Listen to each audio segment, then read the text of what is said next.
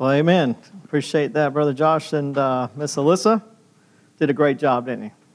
Y'all did really good.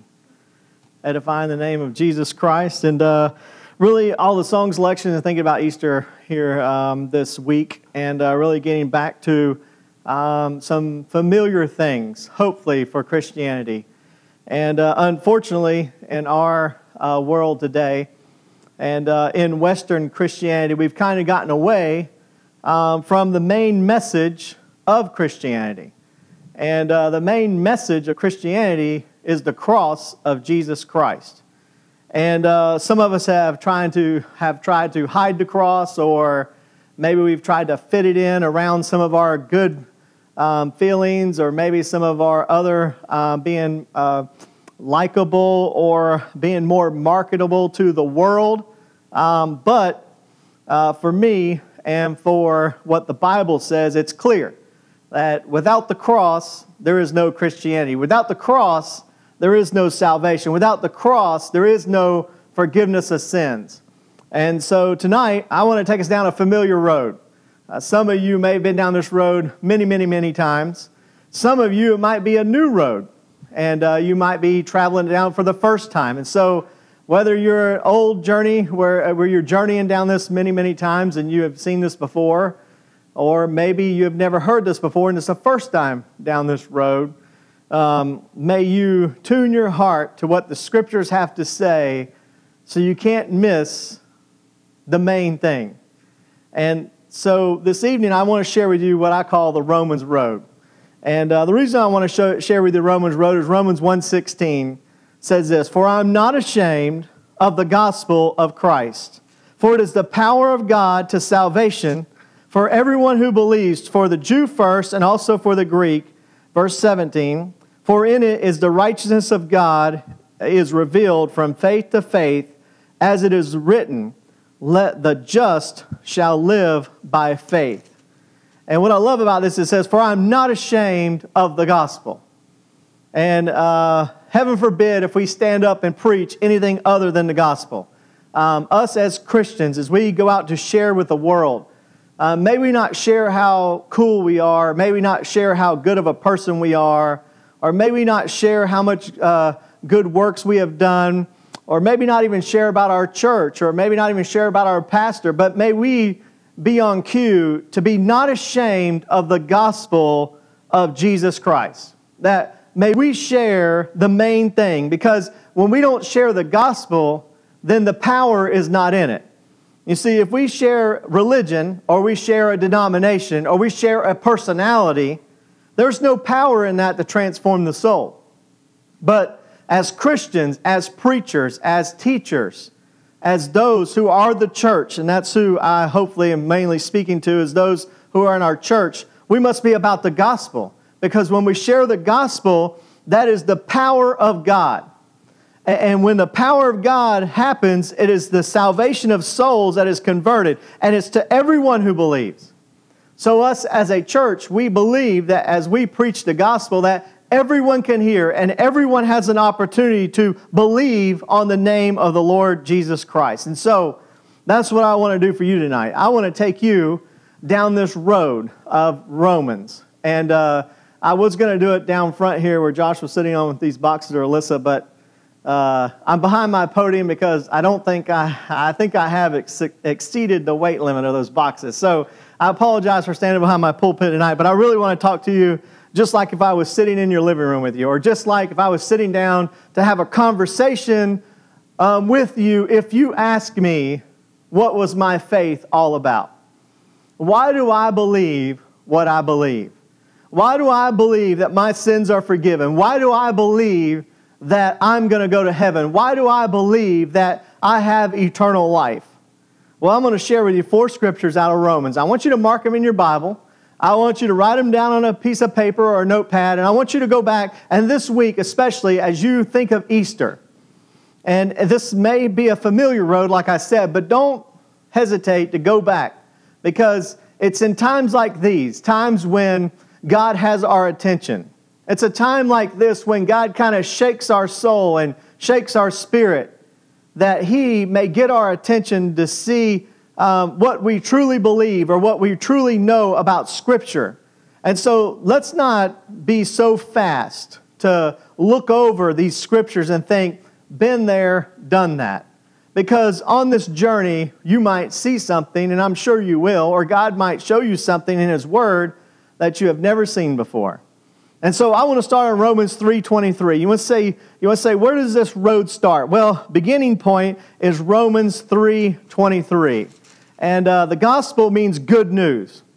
Well, to understand the good news, we got to hear the bad news first. And the bad news is in Romans 3:23 it tells us for all have sinned and fall short of the glory of God. So, all have sinned and fall short of the glory of God. So, the word to fall short of the glory of God, to fall short, it's an archery term. It's a term to miss the mark or to miss the bullseye. To sin means to transgress God's righteous standards for you and for me. And what it says is, for all have sinned. That means every single person. And uh, for those who are into Greek study, uh, I did a word search on this, and when you come up with a Greek word all, it really, in the Greek it means all, right? It means every one of you. Every one, every person, every man, every woman, every preacher, every pastor, every priest, Billy Graham, uh, Franklin Graham. You can go down the list of anyone that you think is religious or that you know who said is a Christian, begin right here that we have all sinned and fall short of the glory of God, that the righteous standard of God is perfection, and that each one of us has missed that mark. How do we miss that mark? Well, we were born sinners. If we were born into sin, our sin nature um, will absolutely revert back to sin every time.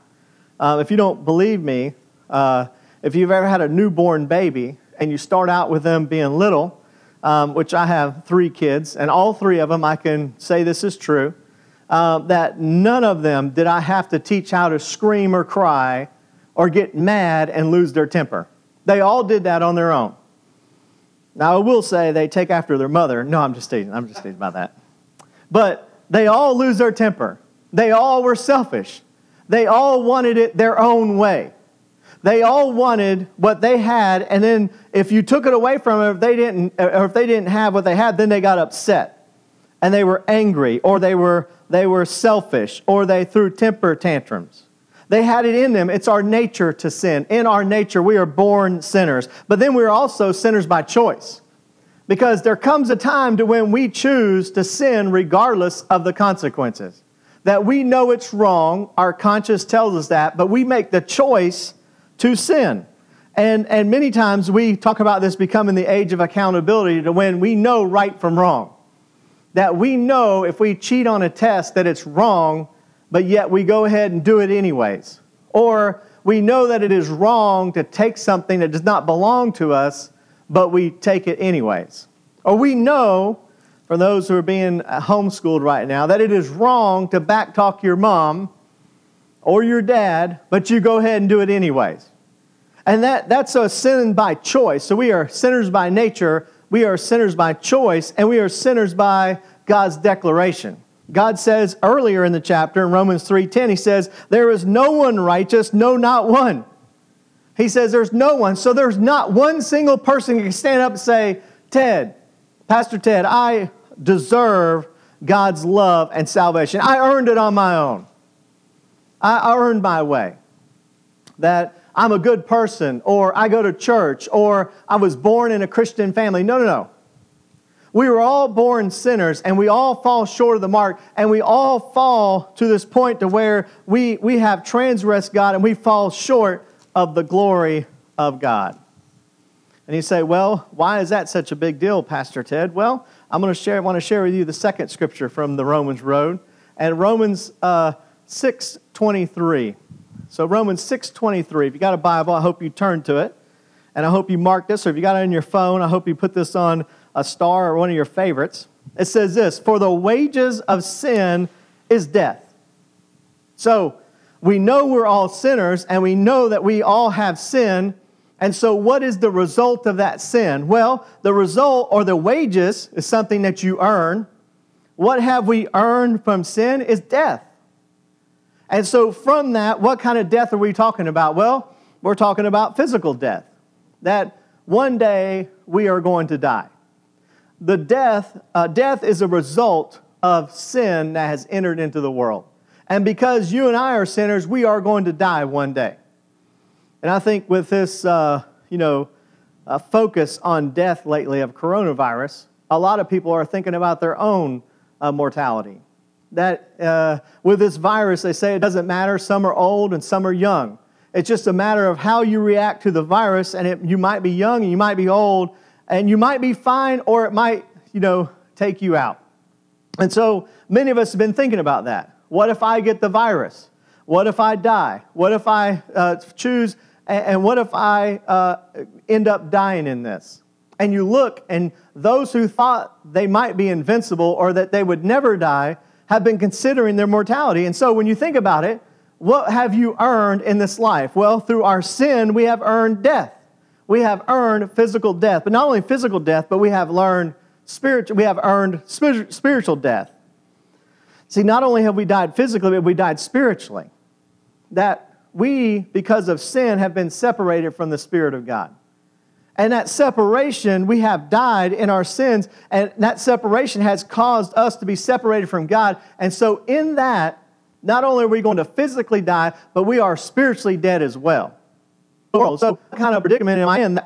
Here I am a sinner, and here I am that the righteous, uh, that the righteous wrath of God should abide on me, and that I deserve this sin and this death and this spiritual separation, and not only now, but through eternity, separated from God. So, how is that good news? How is that good news that you could come and you could say, Well, I got good news to share with you today? Well, it's because of Romans 5 8. And I want to share with you Romans 5 8 because it's a great verse. And Romans 5 8 says this, But God demonstrates his own love toward us in that while we're yet sinners, Christ died for us. You see that? That's the hope that we have. That in Christ, that God proved, He demonstrated, He, he showed His love. And when people my age were in elementary school, there was no cell phones. There was no text messaging unless you put a piece of paper on someone's desk. That's the way you can communicate back and forth.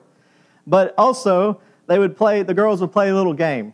And if they had a crush on someone, um, they would take a little flower and they'd pick the petals. And as they would pick the petals, they'd say, He loves me, He loves me not. He loves me, He loves me not. He loves me, He loves me not. So if you were talking about an ugly boy, they would always try to rig it to where they would hit, He loves me not, so they wouldn't be embarrassed. But if it was somebody cute like, like Josh, then they would take and say, well, they would rig it to where it hits just right, perfect, and say, he, he loves me. And they would say, oh, he loves me and they would rig it up and they would try to, to manipulate God, manipulate the love if he loves them or not. Well, let me tell you, you don't have to manipulate God's love for you. You don't have to play games with God. You don't have to dress yourself up. You don't have to think yourself as, something that you're not. No.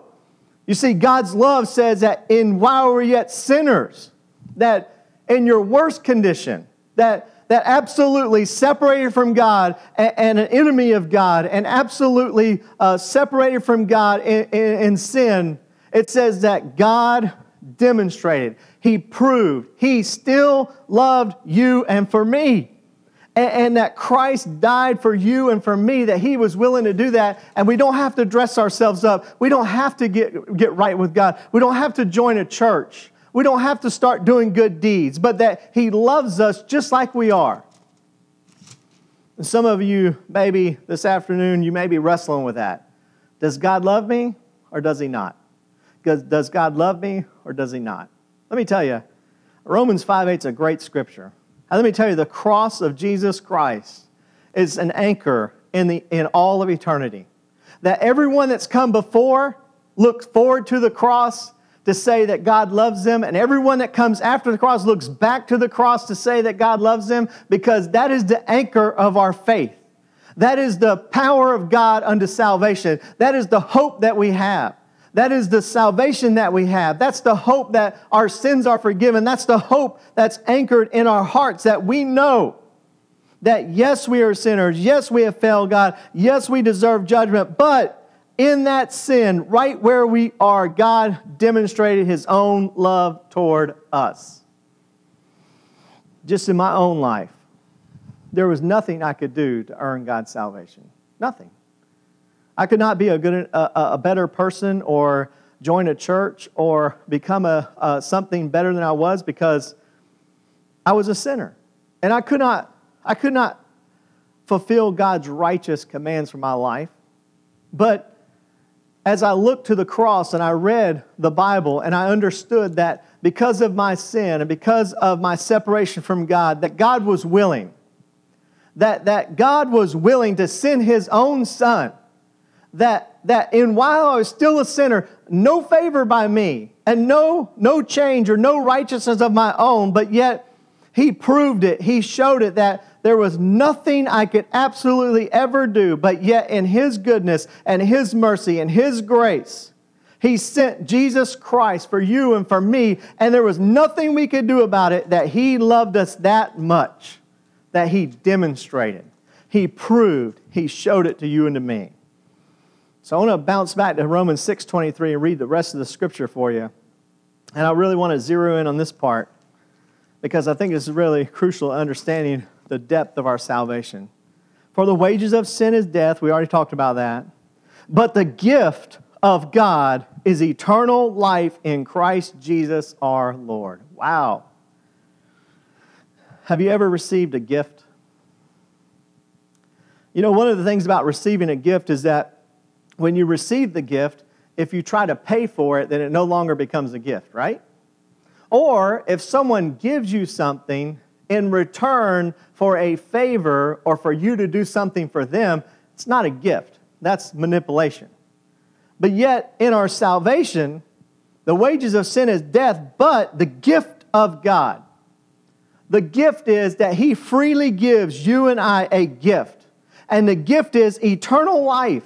That, that when we die and we stand before the judgment, that it's not going to be us standing there in our own righteousness because our righteousness are like filthy rags, but yet we are going to be standing in the righteousness of Christ because we received or we believed, we trusted in the gift of God that was in who? In Christ Jesus our Lord. You see, it's great to have faith, but it's better to have faith in a great God. And let me tell you, we got a great Savior. When you come to Jesus Christ, it doesn't get any better than this. And when you say, well, why is it the gospel of Jesus Christ? Well, it's the gospel of Jesus Christ because he's the only one who qualified to pay for this gift. You see, it can't be a gift if he had to earn it of his own for himself. You see, Christ was sinless. He did not die on a cross because he was a sinner. He died as a substitute for sinners. So, what the Bible says is that he took your sin and he took my sin, and he was a substitute. Not that he had to die, you and I have to die because we sin. But Jesus, who knew no sin, took on sin, meaning that he became our substitute and that it was the gift of God, and that He was righteous, and that He was our substitute. He was the sinless, spotless Lamb of God. I love that song. Oh, what a Savior we have. What a Savior. That, that Jesus Christ is, is to- totally spotless and sinless, and He was our substitute, He was our sacrifice. And that it was the gift of God, and it was through Jesus Christ. Yet we deserve sin and we have earned our death and spiritual death and physical death. But yet, that through Jesus Christ, it was the gift of God that we may have eternal life. I say, well, Pastor Ted, how do we how do we end this up? Well, one more scripture for you, and it's two verses. But Romans 10, verses 9 and 10. And I want you to I want you to really zero on this zero in on this verse. So Romans 10, verses 9 and 10. So I hope you got all four of them 323, 5 8, 623, 10, 9, and 10. So all in Romans. So Romans 10, 9, and 10 says this that if you confess with your mouth the Lord Jesus and believe in your heart that God has raised him from the dead, you will be saved. For with the heart one believes unto righteousness, and with the mouth confession is made unto salvation. So think about this. So now we come, you say, if we confess with our mouth, what does the word confess mean? Confess means to come in agreement with. It doesn't mean just telling God something he doesn't know. It means that we already know that God knows we're sinners. And when we confess, it's an act of repentance that we come in agreement with God that we are a sinner. And uh, I'm pretty sure that everyone who's married knows the root of this word. Because when I first got married, I didn't understand that, you know, when Aaron and I got in our, first argument after about five years, I'm just teasing. All right, five days. Okay, five minutes. But anyhow, however long it was, when we got in our first argument, and of course I was wrong. And so as we went through the day, I knew I was wrong, and she knew I was wrong, so I thought that was okay. Well, let me give you a tip for you guys, all right? Uh, when you ask a woman if everything's all right and she says, fine, everything's fine, it's not fine, all right? It's time to get on your knees and beg for mercy. No, I'm just, I'm just teasing. Well, partly. But what it means is, is that what she wanted to hear was not that she knew I was wrong and not that I knew I was wrong, but what she wanted to hear was for me to say, honey, I was wrong, and will you forgive me? She wanted me to agree with her that I was wrong. Well, that's the same word here. Confess means to come with God and agree with God that you have sinned and you have been separated from Him and that you fall short of the glory of God. We agree, we confess, we come under the conviction of our sin. Conviction is a good thing when it leads to repentance. It's that guilt that comes to leads us to conviction. That's good.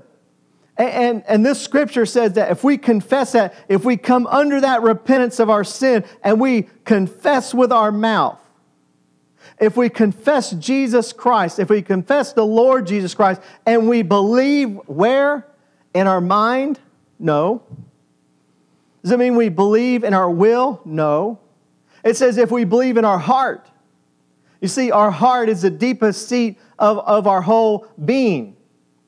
And I love it because God never does his deepest work in the shallowest part of our bodies. Because if it's in our mind, we can lose our minds.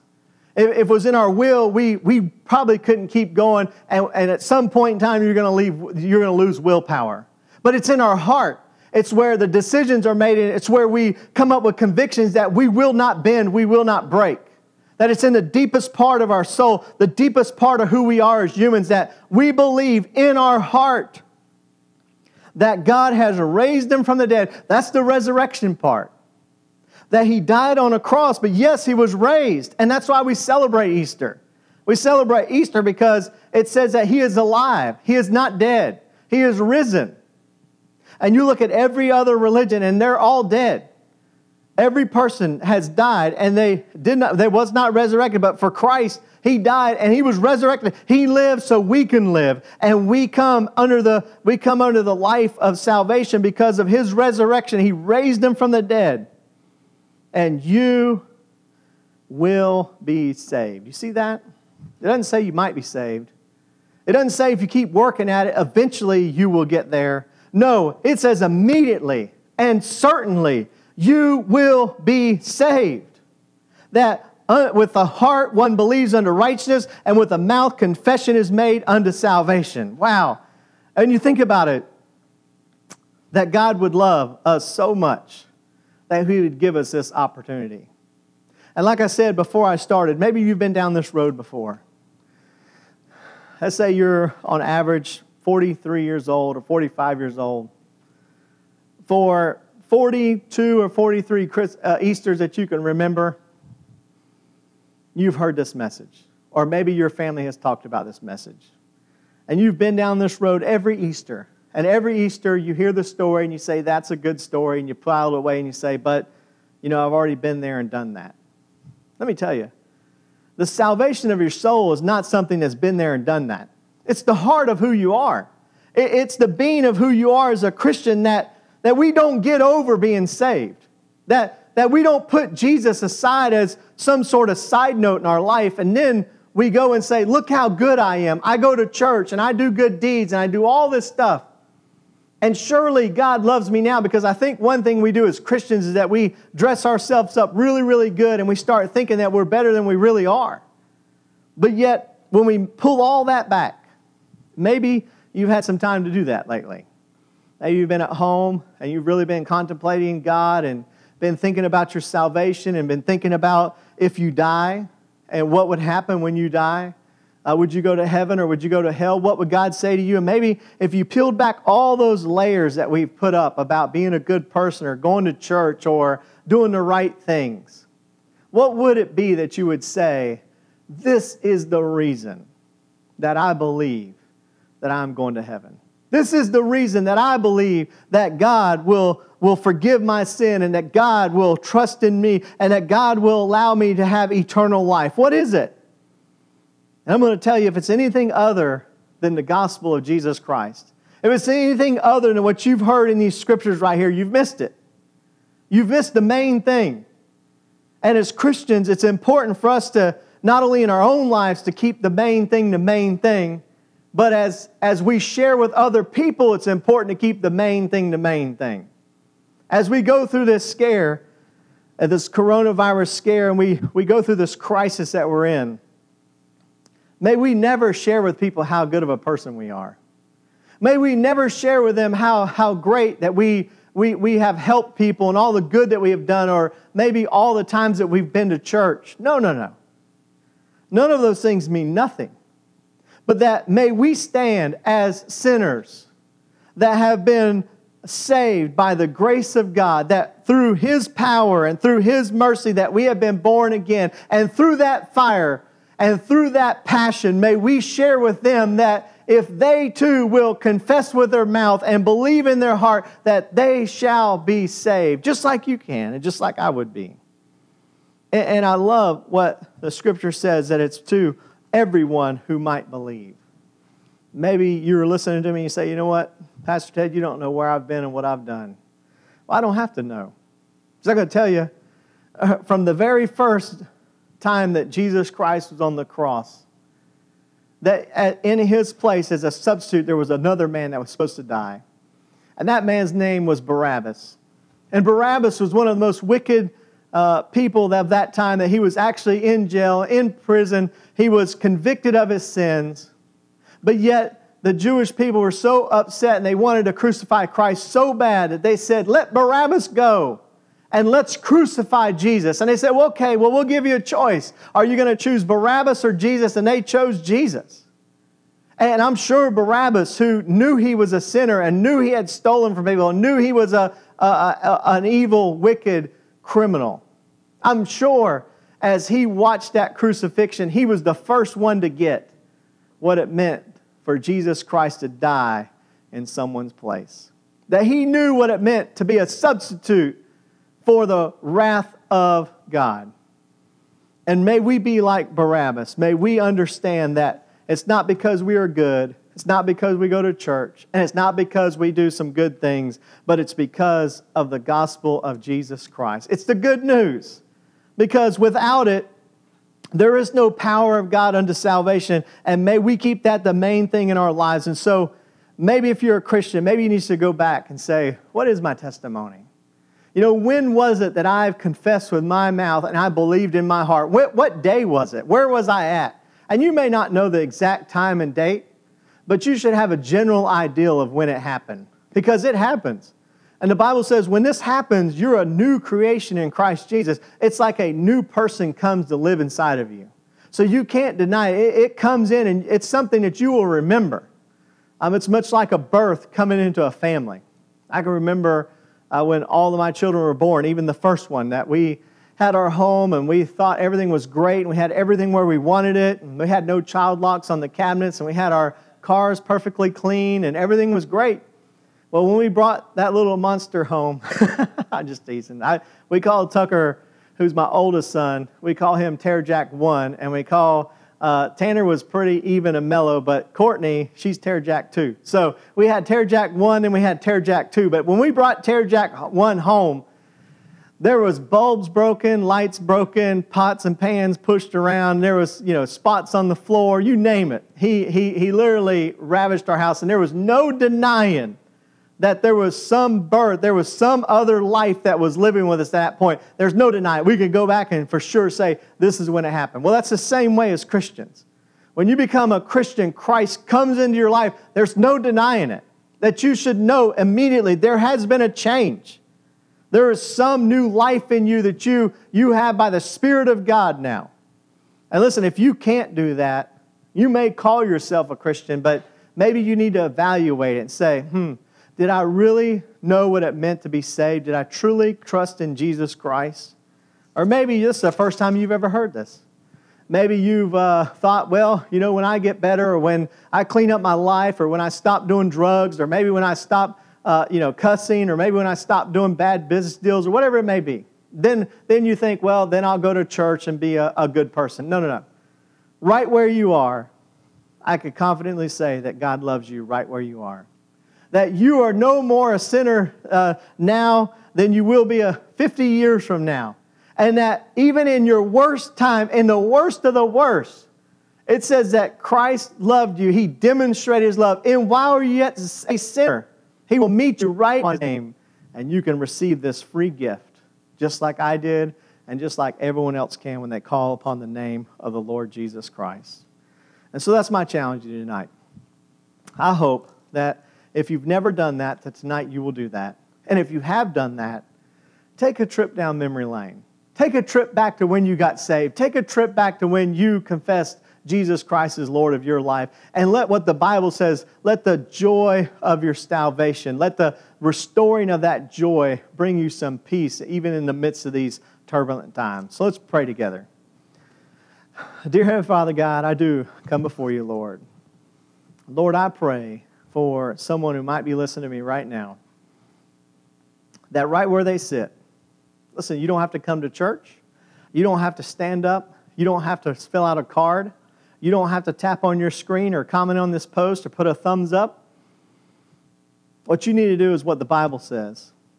If you believe that Jesus Christ died for you and you understand that, that you have missed the mark, that you have sinned, you've made a mess of your life.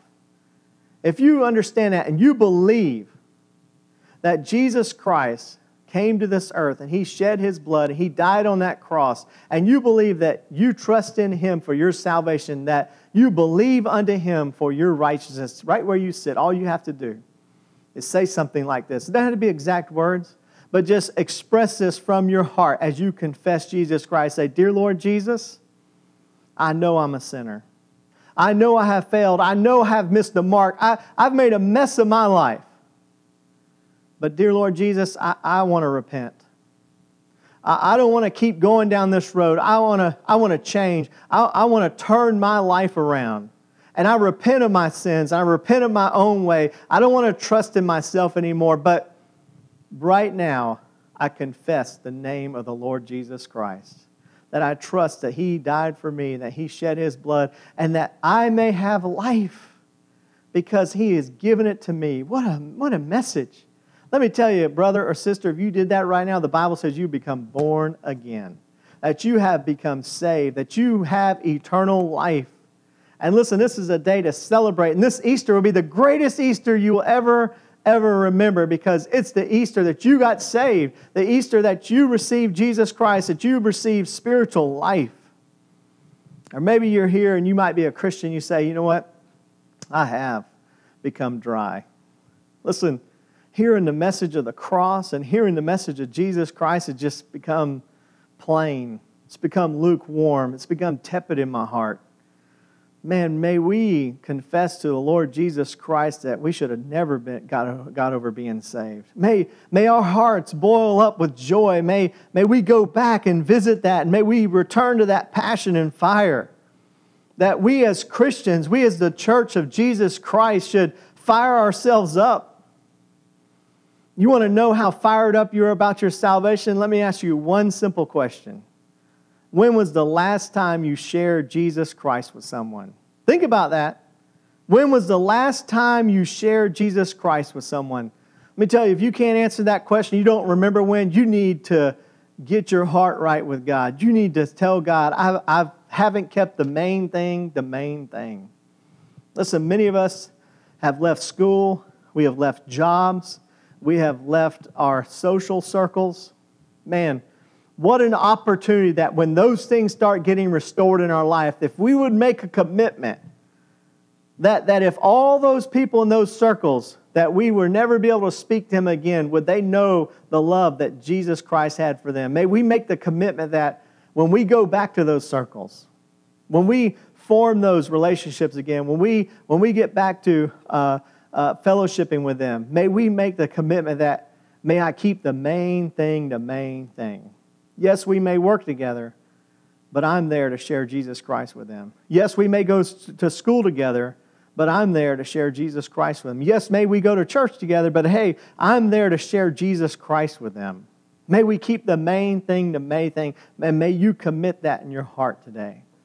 And God, I just pray for a few moments, as maybe somebody's at home, or maybe they're at work, or wherever they're at, may they just consider these words and the Romans road to ask themselves if I get to the end of this road, what will I say? And why would God let me go to heaven when I die? And may you confidently be able to answer when you've been down this road. I ask all these things in the mighty name of Jesus. In Jesus' name we pray. Amen. All right, Petra Baptist Church, we got announcements. Promote Sunday. All right, Sunday is Easter, 1030. We're going to be doing a live service and uh, online. So I want you to tune in. We're going to be talking about uh, the resurrection of Jesus Christ. We're going to be singing some songs, and uh, you heard some great music earlier. We're going to have some great music on Sunday. And uh, also, uh, for those that are members, Friday night I'll be sending out a link for you to join us for uh, Good Friday at 7 o'clock, and uh, I'll be sending a link for that so we can connect together and talk about the sacrifice of Jesus Christ together. So if you're interested in that, I'll be sending something out on our Facebook members page, and then you can respond to that there so we can have a time of uh, fellowship during our Facebook uh, group. So, with that said, I hope you have a great day, and I'll be talking to you later. See ya.